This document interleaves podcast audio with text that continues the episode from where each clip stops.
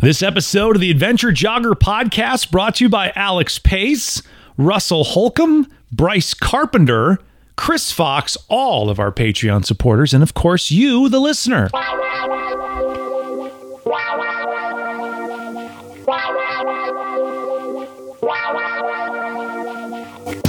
The Adventure Jogger, a podcast about trail and ultra running. Meet fascinating runners from the front, middle, and back of the pack, sharing inspiring and funny stories about life and running. Running should be fun, and so should running podcasts.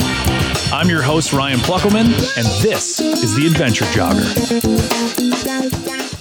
First off, Mary, I have to say, holy cow, and congratulations on your win at the Yeti this year. Thank you so much. I appreciate it, Ryan. It was a fun. Um, I've run this race a few times, and I was just glad to go back. It's one of my favorite races. Everybody's so awesome. So thank you. I appreciate that. Well, yeah, it's it's the Yeti. It's Jason Green. There's hugs. People are nice. It's all encouraging. It's a great atmosphere uh, and a great course too. It's something that you know. Yeah. It's it's a different course because you kind of have to you have to realize that you have to find a way to not run yourself into the ground. Yeah, absolutely. It's I joke with people that I think the phrase I've used is that this course will break you off if you're if you don't respect it. You know, um, you see people. I've, I've heard people in years past say, as I'm running beside them, I just set a half marathon PR. You know, and you're like, this is going to be a long day for you. so, yeah, it's not a course to set a half marathon PR. That's for sure. So, that's when you almost yeah. want to say, like, listen, you're doing it wrong. I need you. Yeah. I need you to set a a, uh, a, a, a, a half marathon PW on the next right, right. half. That's a personal right. worst for the next yeah. one to, to, to balance things out yeah. a bit. Yeah. And I'm a coach. So when I hear those things, I just want to start like, you know, going into like coach mode, but I just usually just have to leave it alone. So yeah. Mm-hmm. then bite your tongue. You're like, mm, so many things I could say to you, but I don't want to because I'm, yeah. I, you're not, yeah. you're not paying me money to coach. well, yeah, yeah. It was a fun. Yeah, it's definitely it's deceiving for sure, but um, I love that about it because you can. It's great for a first time mm. hundred miler, and it's also great to really go out there and just throw down if you want. So, how do you tell your how do you approach it, and how do you tell your athletes to approach a and I'm not going to use the word easy 100 because there's no such thing as an easy 100, but mm-hmm. a flatter 100 because there are so many of those that are in the country now. You think of Hennepin, you think of Tunnel Hill, you think of Yeti. These are all not easy because if I think if you say easy 100 miler, you sound like a massive douche. Like this is yeah. easy 100, yeah. you know. But like a yeah. flatter 100, how do you approach a race like that? Well, a couple of things. I wouldn't even say this is a flatter 100. I would say with the net, dis- like the descent being at the beginning, because it's essentially, you know, by the time you get to Damascus, you've run 10 to 12 miles down the mountain. Yeah. And that's an entirely different thing too. Um, just your quads take a huge beating coming down that mountain, and people just blow the doors off of it, and then they roll into Damascus around mile 17 or 18, and many times they've realized they've made a really, really horrible mistake. So um, I definitely try to teach folks to go way slower than you think, especially in the beginning. Um, as you get around the midway point, even 50K mark, you can kind of start filling out, picking up your pace a little bit. But absolutely always go way slower than you think you need to, especially in a flat course. But in this race, for sure, because that's going to show up and, and bite you in the butt later. Absolutely. How do you get people to, and how do you live in a world where you have to really pull back because you know the excitement of mm-hmm. the starting line you've got all these wonderful people there and jason green gives a great speech and when the energy is flowing and you're so excited and this is the culmination of months of training or years of training and you have to live in a world where okay if you run this if you set a marathon a half marathon pr that's going to bite you later on. how do you tell yourself and how do you again coach your athletes to really make sure you slow down? Well, for me personally, um, I know this is kind of my mantra every year. There's an aid station at Taylor's Valley. I think it's around mile 10 on um, at Yeti. And th- you have to go up this really steep driveway to get to it. No one stops. People blow right through it, right? So, and at that point, sometimes you don't need aid, but um, I always make myself stop um, I walk up that hill. I get I top off my bottles. Uh, there's in this race, it's good to do it because you're climbing a hill and you're using different muscles, mm-hmm. which is good because you've been running down the mountain the whole time, so you get to use different muscles as you're going up this big steep driveway.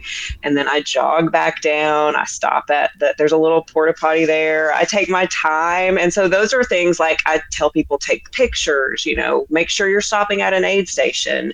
Do all the things that you you know we we think we don't have time to do you absolutely have time to in the beginning of this race it's a hundred miles so take your time um, don't blow off the things especially nutrition and, and hydration just like that's why i stopped to top everything off because you cannot make that up late in a race. It's it's almost impossibly it's it's impossible to make it up later if you don't do it early on. So yeah. I love that. Slow down go to every aid station.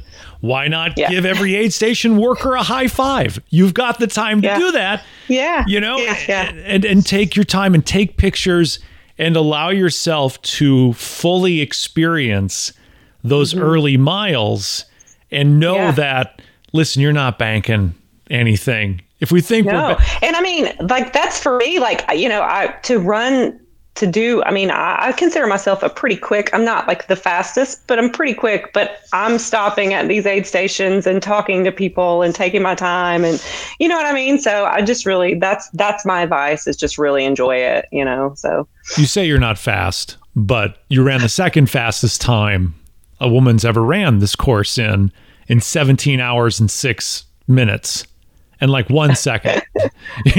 Something like that. You're, yeah, gun- you're yeah. gunning. You were gunning for under 17.6. You're like, dang it, 17.601. I was gun- gunning for under 17 for sure, but we can talk about that later. But yeah, I definitely, uh, it, I mean, I, I, had a really good day, so I can't complain about it at all. Yeah. So. You said earlier that you've done this race a couple of times, and and correct me mm-hmm. if I'm wrong. Mm-hmm. You ran it in 2021, and you you ran it you ran it about 40 minutes faster 30, 30, 40 minutes faster this time than when you ran in 2021. Yeah. And then you may have, and correct me if I'm wrong, you may have had the craziest Yeti experience yeah. in 2022. I remember Becca yeah. Joyner being on sharing the blow by blow of the year that Yeti was basically Yeti cane. Yeah, it, it was a hurricane. It was like in the middle of a hurricane, and you had you had a branch fall a, a, tree branch, not just like a little tree branch, like a heavy tree branch, like fall on your head and knock you unconscious. yeah, yeah. It's funny. My uh, Twitter handle and an Instagram handle is Unlucky Lady, and it's. I mean, that's pretty much been the story of my life. I think so. It's very fitting that that happened to me. But yeah, um, I don't know. I think it was around mile like it was between seventy-seven and eighty-four. So I don't know. It was somewhere around there, and I was leading. At, I was first female at that point. And I don't know, I woke up and um, a person, a, a, guy who was ahead of me at one point, I passed him coming down the mountain. And luckily, I know him. Um, he's from, he lives in my hometown and he's a nurse. And he happened to find me. And, you know, I was knocked unconscious. My head, I was face down. And the trail was just mud because it was just a torrential downpour. Winds were blowing. Know, we had a hurricane blow in. And um, he found me. And I we all kind of put together. By the time he pulled me up, I just remember looking up and seeing a headlamp in my face, and he, he saying to me, "You know, Mary, Mary, is that you?"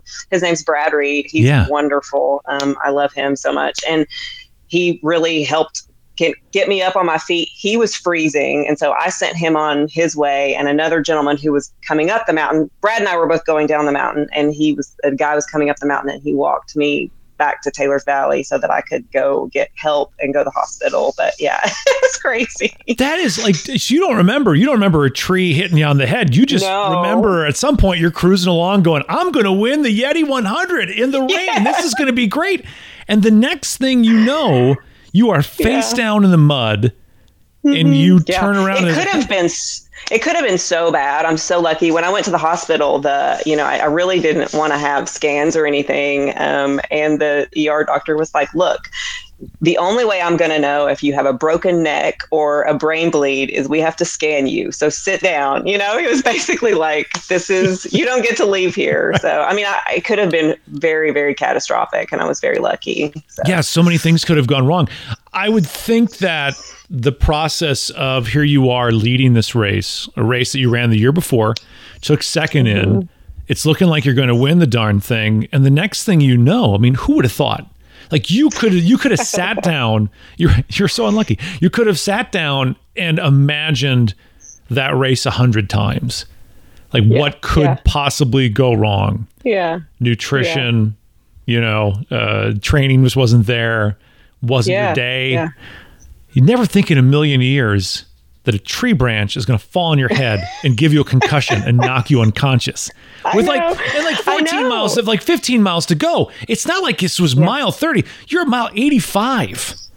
You know, and, and you have a, I know. It's how did that feel after the scans were done coming to terms with the fact that you did not win Yeti.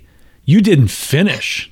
And it's not because of any reason other than Mother Nature and how could you have anticipated that to be in that position at that time when that tree fell? It's it's it's crazy.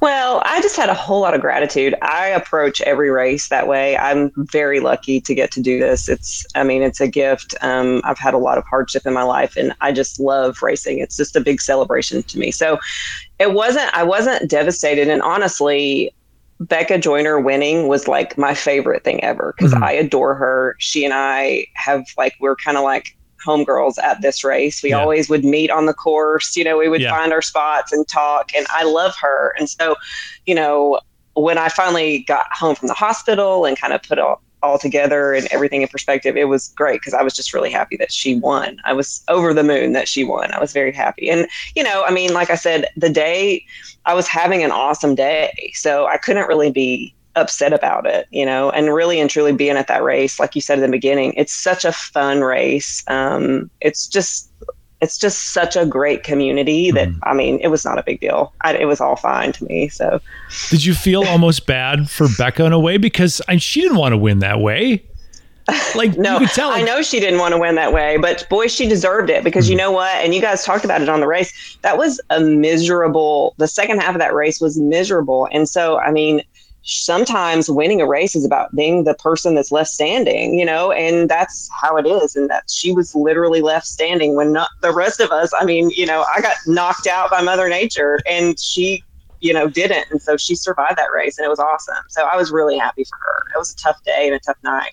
It's almost like if you could have any finish, if you could have a, a, finish of that race that was not your day, to have your friend that you care yeah. for deeply be able to you know crush it and and and, and win it's almost yeah. just as good yeah, and she is so self-deprecating. I mean, I love whenever you talk to her because like she's never going to tell you how tough she is, but she's so tough and I just adore her. And so she was back this year, which was so fun and we took pictures together at the packet pickup and it was just awesome to be with her and seeing her out on the course. She of course you know, she didn't have the Yeti that she wanted, but she also had just run the Berlin Marathon and like, I don't know, like three or four days before that, you know, I mean, so she's just having the greatest time. And, you know, I was just glad to, to share the course with her again this year. So you're absolutely right, though. When you interview Becca Joyner, she is never like,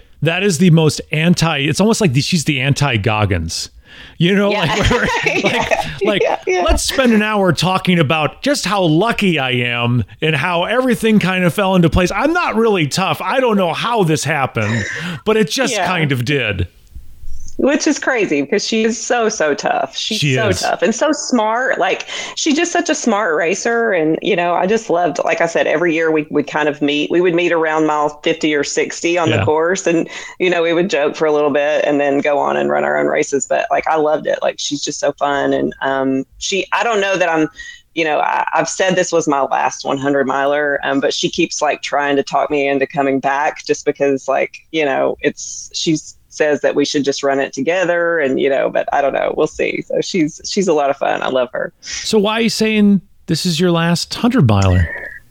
Well i've i mean i've had a lot of health problems over the years. Um, i've had cancer a lot. And so um, 100 milers take a toll on your body um, in a lot of different ways. And so for me um, it's been running and training and racing. They were always they, they're always they've always been ways for me to kind of um, not always but as an adult after i was diagnosed they they were ways that i could kind of um, not be mary the the sick person you know? And so um, that served that purpose really really well for me over you know the last many years. Um, and now I just don't even really feel like I need that part of me anymore. I still am going to race and I'll probably still do ultras, but I don't, I don't think um, the 100 mile distance is necessarily the safest thing for me anymore. I mean, like I said, I've had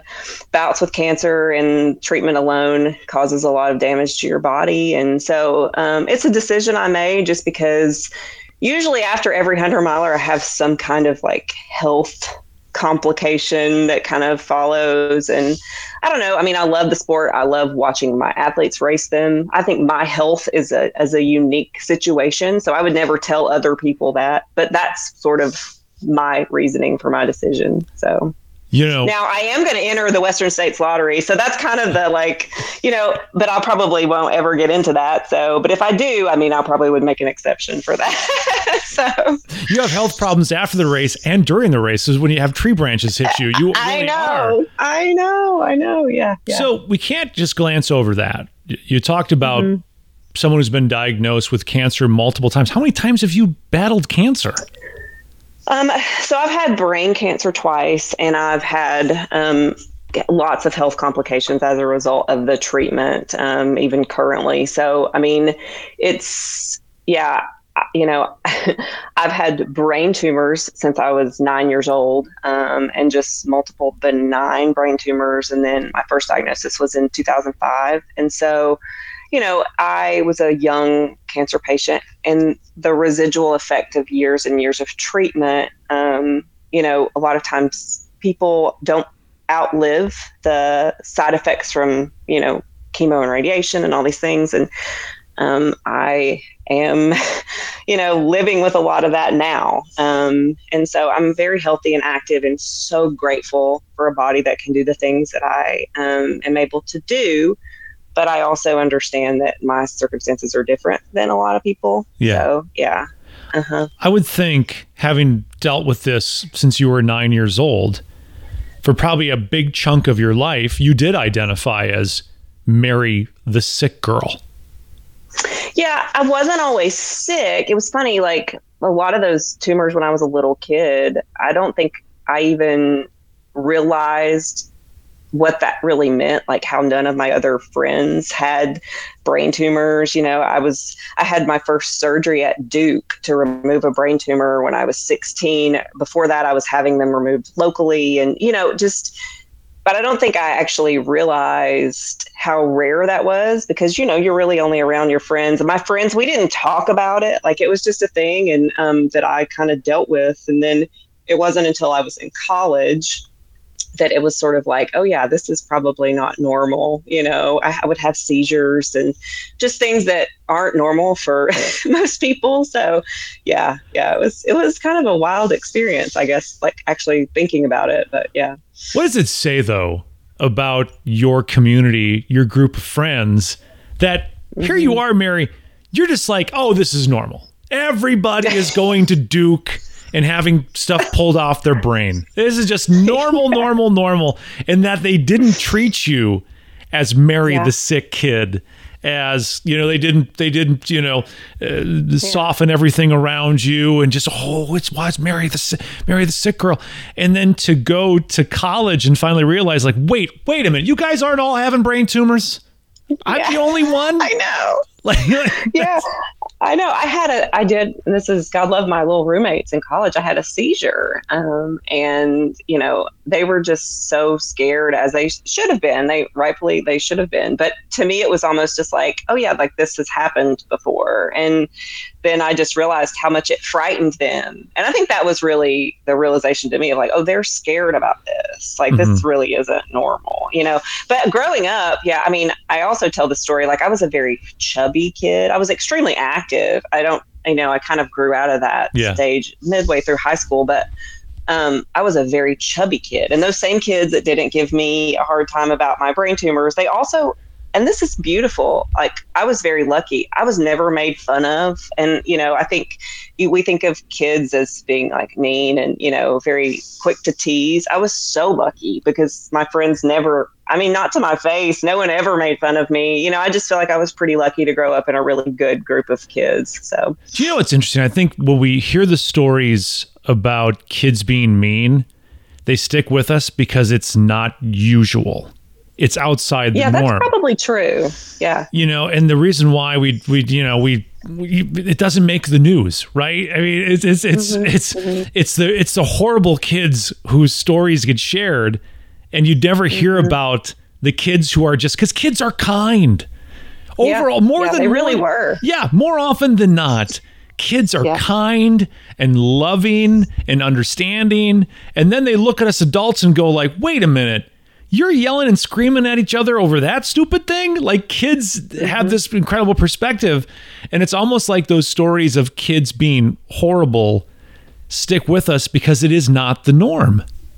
Yeah, that's true. I mean, I was so so lucky, and you know, I had a group of girlfriends. I played basketball my you know from the time I was in kindergarten all through high school, and we were all just the best of friends. We still stay in touch. Like I'm still friends with those people, which is awesome. And I don't know that that's extreme. I don't know how rare that is. Um, I feel like it's kind of rare, but mm-hmm. um, you know, I, I'm still really close with them, which is fun. So yeah, I would think Mary, and and you can share the story that ultra running for you must have been a way for you to almost prove what you could do. You have this body that's, and I'm using quotation fingers that nobody can see because it's it's audio, broken, right? That yes. was yeah. was was was attacking itself, was constantly in a state of trying to destroy itself. I mean, really, that's what cancer is in a way when you think about it and ultra running must have must have been some part of it must have been a way to prove to yourself you were stronger than those things and almost redefine what your body could do. Yeah it definitely um, i ran my first 50 miler um, right before i started um, some pretty aggressive treatment in 2011 and it it definitely was because I wanted to do this thing before I thought I might not ever be able to. That was exactly the reason I did the first one. But then after that, I got through, um, kind of came through the other side. I actually used running through treatment. You know, it was a lot of my my therapy and my my own to my, to myself while I was going through treatment, and I I would I could only run like a mile at a time during much mm-hmm. of that. But for me, it was a way, and I think I said this earlier, but it was a way for me to be me. I was still me. I wasn't Mary, the, the cancer patient. I, I read this beautiful article once about a, a skier who was a, a, she was paralyzed, but she became, um, you know, um, a para Olympian. So mm-hmm. she skied, and she said that when she skied, and this just resonated with me so much, when she would crash, it was the first time that she would always forget that she was paralyzed because all the same instincts kick in. You know, you don't you don't you're not thinking about oh this body that's not the same as it used to be. You still try to get up in the same ways that you did before you were paralyzed. And so that really resonated to me because i forgot all the things that i you know the things that you know i was going through um, just the pain and all the the sickness. It just sort of seemed to go away. And so when i decided to start really racing ultras again once i got to the other side of being sick um, it definitely was that. And I just discovered I was pretty good at it. Um, and so I, it wasn't necessarily to prove that I could do it, but it was just almost like I'm so grateful that I can do this. I'm not going to take this for granted. Mm-hmm. That was that was kind of more of what I felt like. That it was I had this body that I, you know, now I know what it can really do. It's shown me what it can do. It's saved me. So now I'm really going to put it to work. So it, it probably completely changed how you feel about your body. It did. I, I it's funny. Um, I think this is something that a lot of female runners, m- male runners as well, but struggle with like even like body dysmorphia and like eating disorders, and it's pretty prevalent in our sport. Um, and I, you know, I ran in college as well, and it was something that I struggled with as a young female. Um, you know, but when I got sick and came out the other side of it, it was like that never even happened. Like I was so grateful for this body. Um, I had such a respect for it that I needed to fuel it differently. I mean, because it had saved my life. You know, right. it had fought and gone through so many different things, and all of that stuff, the weight struggles, the you know the body composition fears and all that, it was gone. Now it was like, okay, I'm going to try to push myself to you know to my limits and I just it seemed like that it almost like cured all of those insecurities and I never expected anything like that. So yeah, for sure. You are so right about the pressure and how many women in the sport and there's some men too, but I think if we're being brutally honest, society is not nearly as hard on men as it is on on women. Mm-hmm. Nobody comments on my weight and I've I've fluctuated. I've been in really good shape where I'm thin and I'm just cut and I look great, and I've been doughy. no one comments on it. There's never yeah, a single yeah. Facebook post or Instagram post going, looking a little doughy." Or, or whatever, right? But I remember when Candice Burt was doing her world record for the every for mm-hmm. for 50ks. there was a long, a lot of time people were like, "Oh, she's getting a little thin." You know, people make comments like, would they have made that comment to you know, Timothy Olson when he the Pacific Crest Trail FKT? He was as thin as a rail when they finished. Nobody said a darn thing.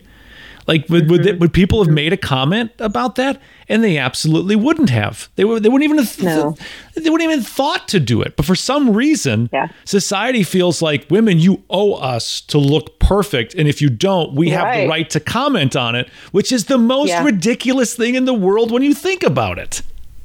Yeah, it is. Um, and that's something I struggle with my athletes about a lot of times because there is this inherent um, feeling that if you, the lightest that you can be is the, best for running. The lighter you are, the faster you are. And to a certain degree, that may be true, but it's also you lose, you sacrifice so many things. You sacrifice power, you sacrifice speed, you sacrifice, you know, strength for all these things. And so that is a con- is a constant battle with many of my athletes. We're talking about, you know, fueling appropriately, not fueling for the scale. Which, you know, if you're an ultra runner, if you start cutting calories, those are the times that those injuries start stacking up. Mm-hmm. And so it's a big, it's something that um, I have that conversation pretty much on the daily basis with my female athletes for sure. Right. Making sure you're fueling for what you want to do, not what society mm-hmm. tells you you need to look like.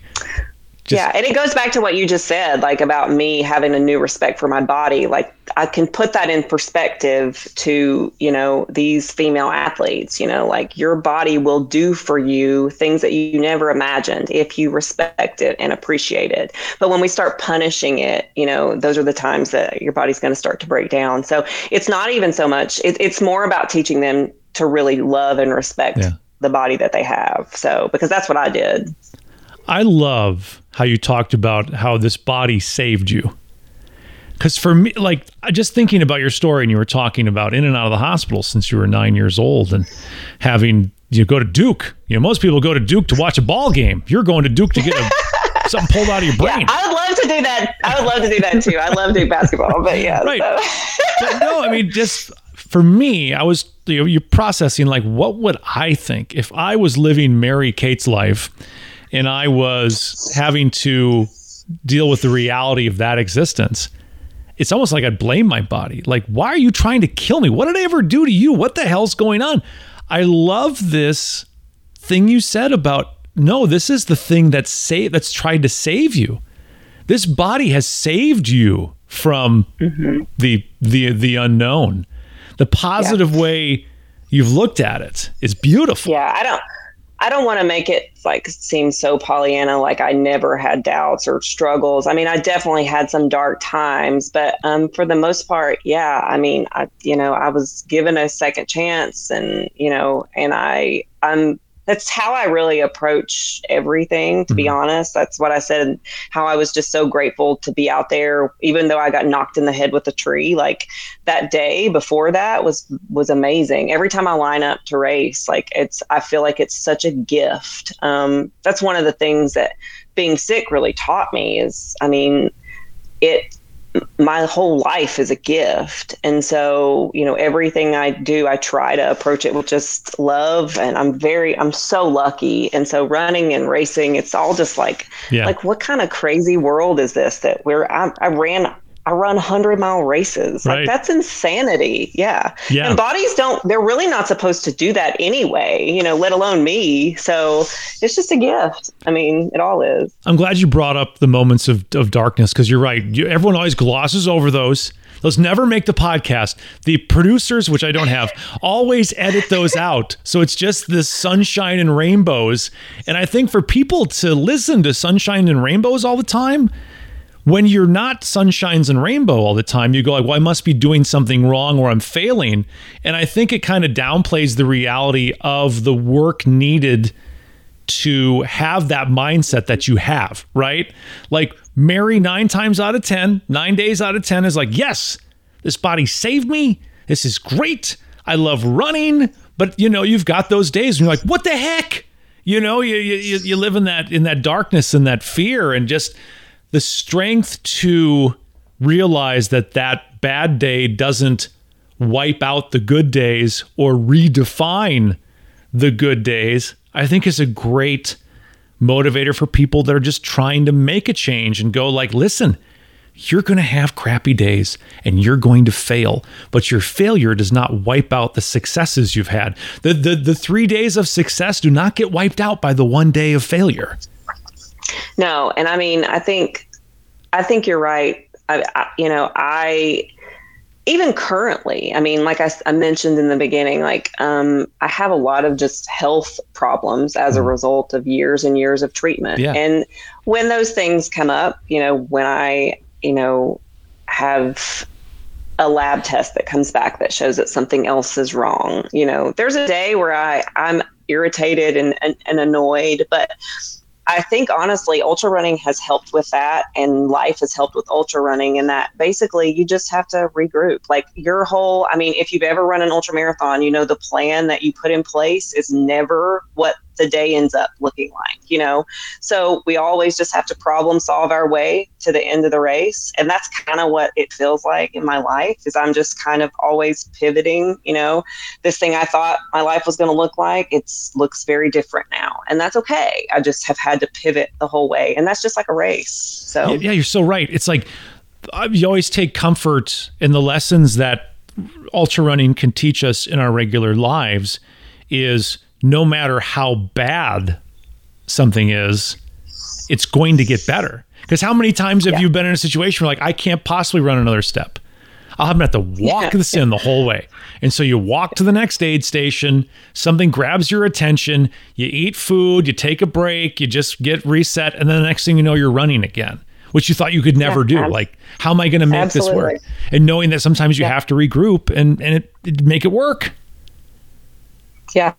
I mean, I think that's you have to approach every race that way. I feel like I kind of approach every day that way. Um, I I don't know. I, I'm a very like because I've had brain cancer, my memory is terrible. Like it's there's so many things about me personally that's just laughable. Like my memory is really bad, my vision is not great. Like there's just a lot of little things that aren't great. But you know, humor is really kind of the way I cope with it. Like, you know, I just have to laugh at it. There's nothing I could do about it. So I'm just kind of, you know, do the best I can, regroup, pro- solve the problem right at the moment, and then I'm probably going to forget about it anyway because, because my memory's so bad that it doesn't really even matter, you know. So you know, that's I mean, that's the beauty of having this is I'm going to forget about it, so it doesn't matter. so what you're saying is the benefit that multiple bouts of brain cancer has given your ultra running is you don't even remember what five minutes ago. You're like, oh, yeah. was I feeling bad? I don't know. I don't remember. Yeah, like I mean, it's that's kind of true. So it's, it's pretty. I guess I'm. I guess I'm really lucky. You know. So like, listen, Mary's uh, hundred mile training plan. If you want to run a 17 hour hundred miler. You need brain cancer eight or nine times, so you forget everything. You have no idea what's going on. You're like, "Is what mile is this? I feel great. Did we just start?" Yeah, yeah, yeah. No, I wouldn't recommend that plan exactly, but yeah, yeah. if it has happened, it doesn't mean you can't run them. I'll just say that. Okay, so. gotcha. Um, you said when we talked earlier about um, the tree falling on you, and they, they took you to the hospital and they wanted to scan you, and you weren't yeah. into the scans. It's funny because I was trying because that was before you mentioned all of this, and I was like, what was yeah. the deal with this? It makes perfect sense now. Of course, you didn't want to get scanned again because every time you get scanned, you get bad news. I know. I well, and it was funny because I um I had this benign brain tumor, and I mean, so a little backstory: Yeti was not a race I would have probably normally done. I normally do, you know, like grindstone yeah. and um, like pine to palm and just these mountain races but I had a brain tumor that was affecting my peripheral vision, and so I, I, I was my balance was off, and I couldn't see on technical trails, specifically in the dark, and it, that has gotten better, and luckily that brain tumor is now gone through treatments and all these different things. But um, but so I decided I wanted to run Yeti because I felt like I wasn't I wouldn't have to worry about the technicality of trails. And just so happens when I ran it the first time, I just fell in love with the community and it was awesome. So um, yeah, but um, yeah, I just you know having all of that and having I, I actually thought to myself, this doctor's going to do this scan and he's going to see that brain tumor and he's going to say, uh, you know, you have a brain tumor? Right. like, right. Yeah, actually, I do know that. Yeah. Get out of town. Really? You're kidding. Yeah. like, like, yeah. like the tr- you didn't have a tree. You have a brain tumor. Like, no, no, I know that's there. I know that's there. Right. It's, you always want to say, like, to the doctor, like, spoiler alert, there's a tumor in there. Not looking at that. We're looking at other parts yeah. of the brain. Exactly. Yeah to, to yeah. see what's going on. Did you ever let Jason Green in on kind of your reason for running Yeti and, and your struggles? Yeah. Yeah, yeah. He, I mean, I mentioned it a few times, and then I've just told him over the years what the race has meant to me for sure. And I'm from the upper, upper East Tennessee, so the Tri Cities area, which is right around um, like the Southwest Virginia area. And so all of that just felt like home to me anyway, because I yeah. used to be on the creeper as a kid. My whole, you know, I loved it. So that race was super special to me. It just wasn't a race that I ever really thought necessarily I had to race. And then when I went, I fell in love with it and then just kind of got hooked on it. So, yeah, taking second yeah. place the first time you ran it. And then, well, and Amy Hamilton won that year. Yes. I think I actually even messaged you when she won and said, You got to get this chick on your show. She's amazing. And I did, um, yeah, she was a great interview. Yeah, she was awesome. Yeah, she really yeah. she's one of my one of my favorites. It seems like the, yeah. the, the the gals who win Yeti always turn out to be some of my favorite interviews of the year. I don't know why that is. Uh, it oh, just good, it just turns out that way. So coming back to this year, mm-hmm. so was it just a was there ever any moment of thought about okay, I need to recapture that moment. I need a little bit of vengeance on the course. This is I need to finish this darn thing and I need to run this hard. I'm not going to let a tree branch take my race again this year. Yeah, absolutely. Like I'm a very I'm I'm a sweetheart, but man, I'm a competitor at heart. So I absolutely wanted to win this race this year. Um, I trained super hard. I just really wanted um, to just kind of go and put that to bed. Mm-hmm. I felt like I was capable of it. Um, last year, when the tree fell, I was on my way to win it. I was really fit this year, but I feel like I'm fitter this year than I've been in, I don't know, like probably a decade. And so I just knew if the day went like it should. Now, nobody, I, you know, I always feel like I don't, I'm not owed anything. I don't deserve anything, right. but um, I really wanted to go out there and and be a what I would say a worthy competitor to try to win that race. So yeah, I definitely went into it with that mindset. What did you change about your training this year that put you in a position to be in such great shape?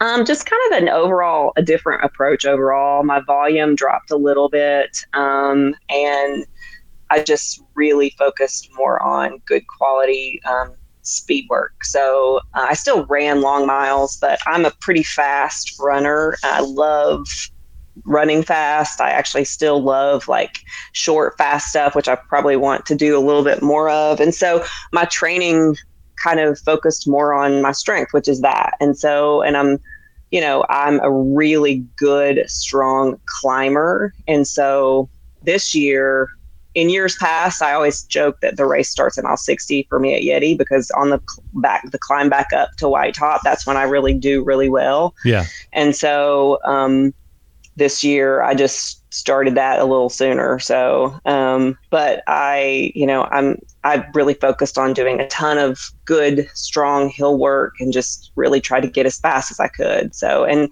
you know, it seemed to pay off. It's so interesting to say re- reduction in volume. Yeah, I hear that yeah. over and over and over and over again. It's so funny that early on in the sport, it almost was this volume the quest for for great volume, right? Like, you know, you, you had Anton Krupicka, who will tell you now he was an idiot for doing this, running 250 yeah. mile weeks and 225 mile weeks, and it was like that's insane. He was he'll even tell you that like I never should have done that. Um, mm-hmm. But I hear more and more and more. And I know Camille will yell this from the top of the mm-hmm. of the mountaintop as well. Yeah. Reduction in volume, which sounds counterintuitive, you would think that if you're going to run a faster 100 miler, you need to run more miles. But I, I think we're we're getting to this this space now where quality is dominating quantity. hmm It definitely is. And every person is different. Mm-hmm. But I would say I'm 43. I'm not a kid. Um, my body, there are things I, I, don't recover the same way that I used to. Um, but, you know, I I think that you you can do now. There are outliers everywhere, right. always. Yeah.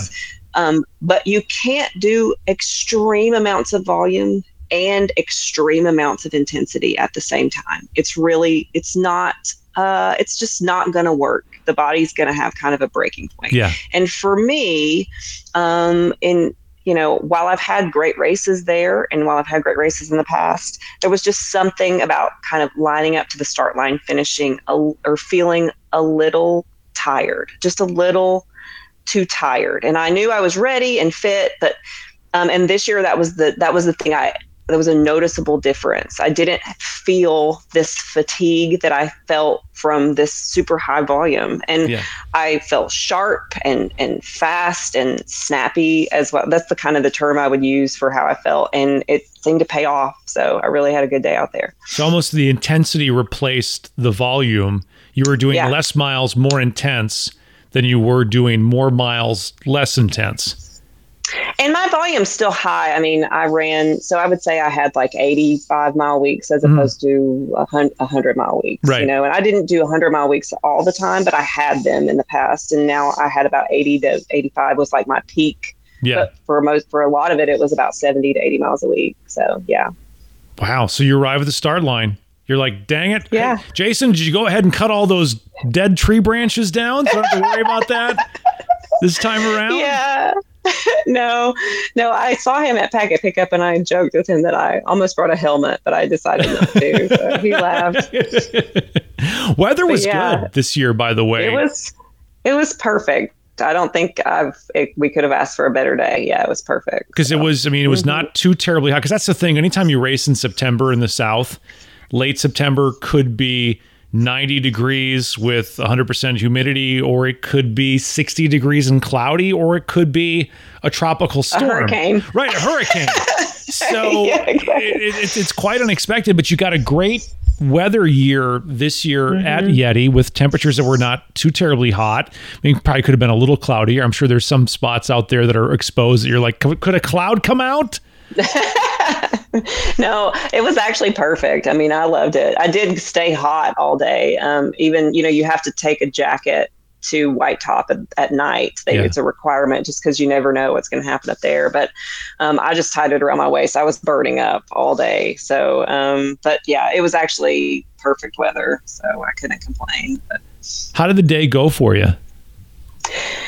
it went kind of like a dream. Uh, it feels like it all just happened so fast. You know, when you have those races that everything goes right and it just kind of, you just feel like it's not even real. Like it literally is a dream. And I was just zipping in and out of aid stations. My body felt great. You know, I was catching folks on the course and it was really, really good. And I know that when you get on Yeti, you run down the mountain, then you run to Abingdon. You turn around, you run all the way back up the mountain, and then back to Abingdon. But on the turn, the first turnaround in Abingdon, on the way back, you really kind of get to see where you are and where everybody else is, yeah.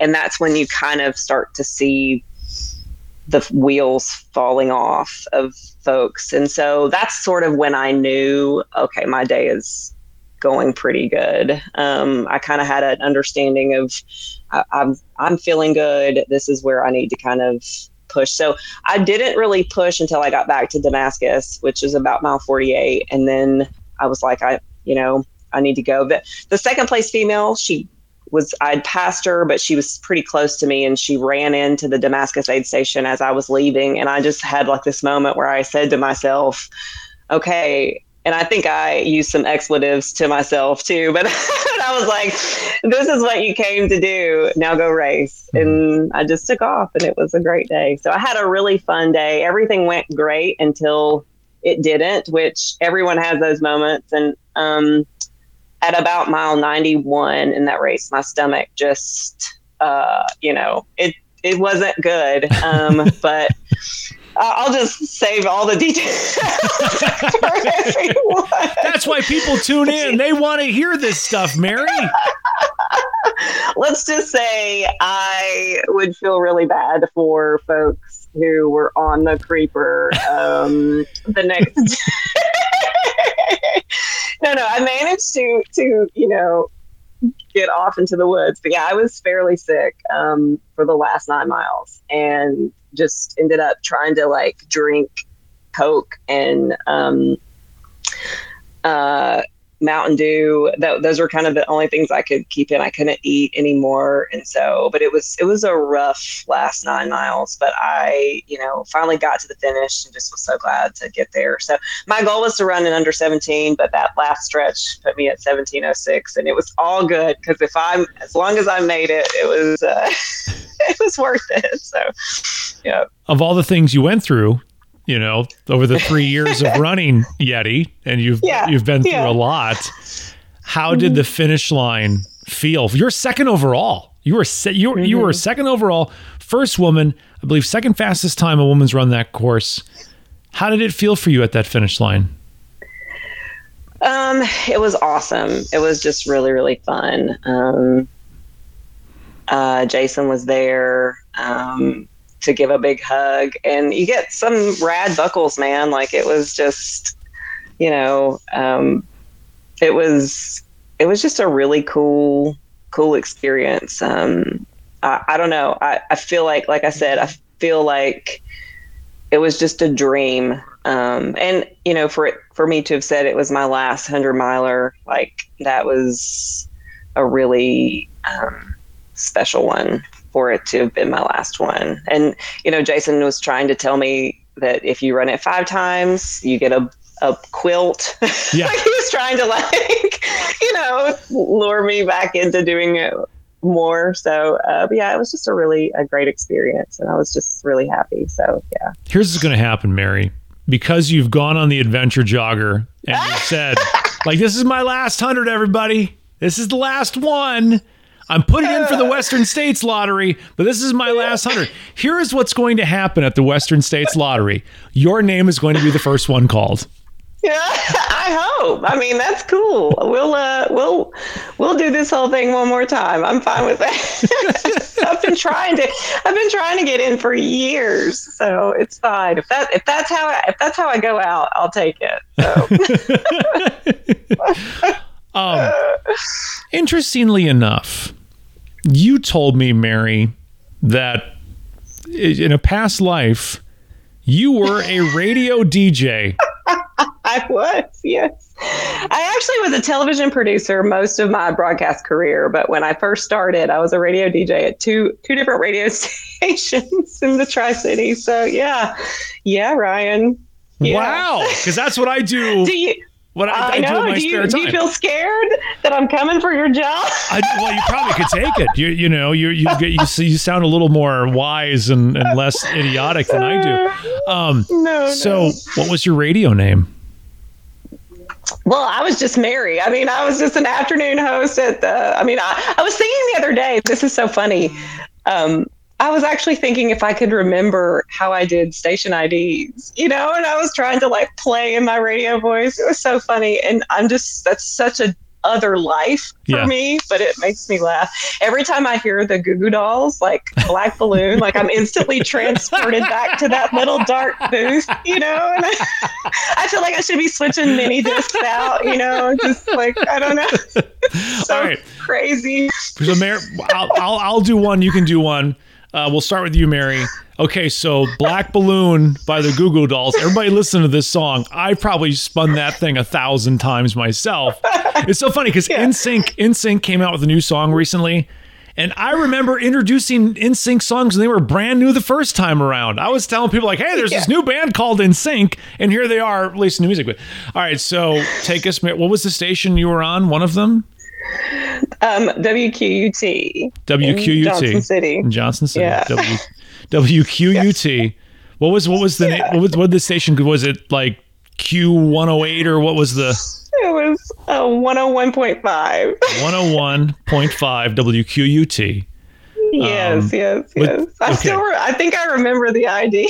All right, here we go. Yeah. So so give us a give us a give us an intro on the way out.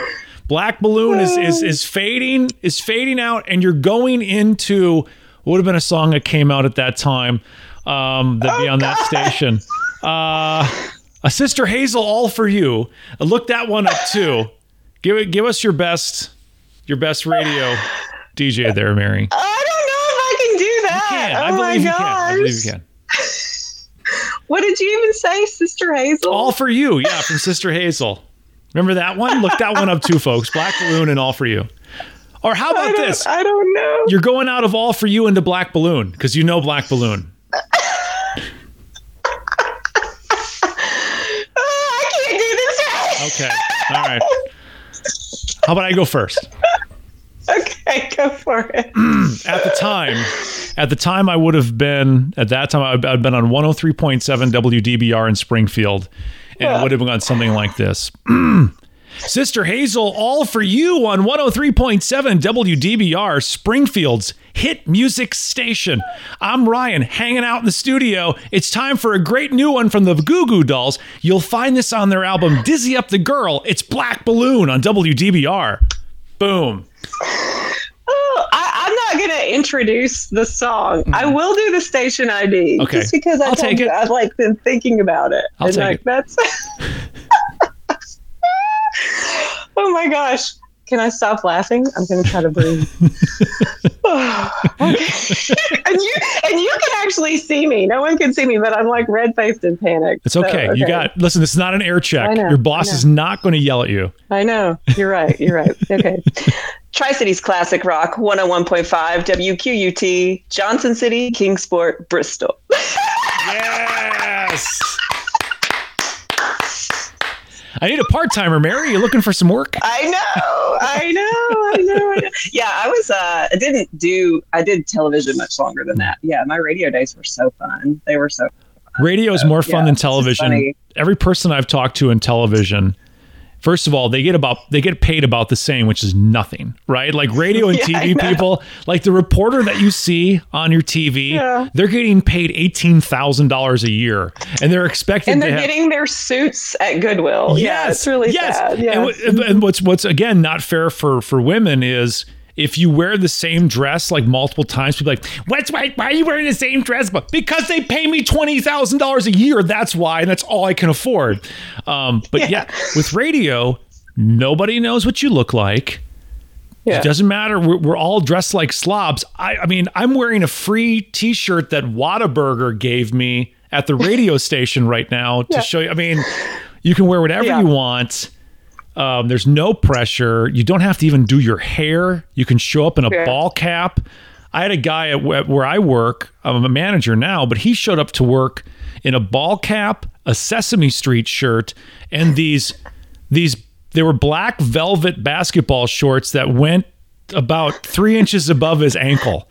And I'm like, I'm like, you know what? We're not asking you to dress business casual. And I'm not even sure if those are pants or shorts. They're so long, but you need to wear pants to work. Yeah, like, like yeah. that. Like that's well, so I I wasn't a reporter. I was a producer and then Oh. an executive producer. Mhm. So I wrote um, what everyone on air says, and so I also got to go in whatever I wanted Nice. to wear because no one saw me on the air. So yeah, yeah, I'm I'm not very like I said. Podcasts kind of they freak me out a little bit. So being on the radio was fun, but definitely when I transitioned to television, there was no way anyone was going to see me on the air.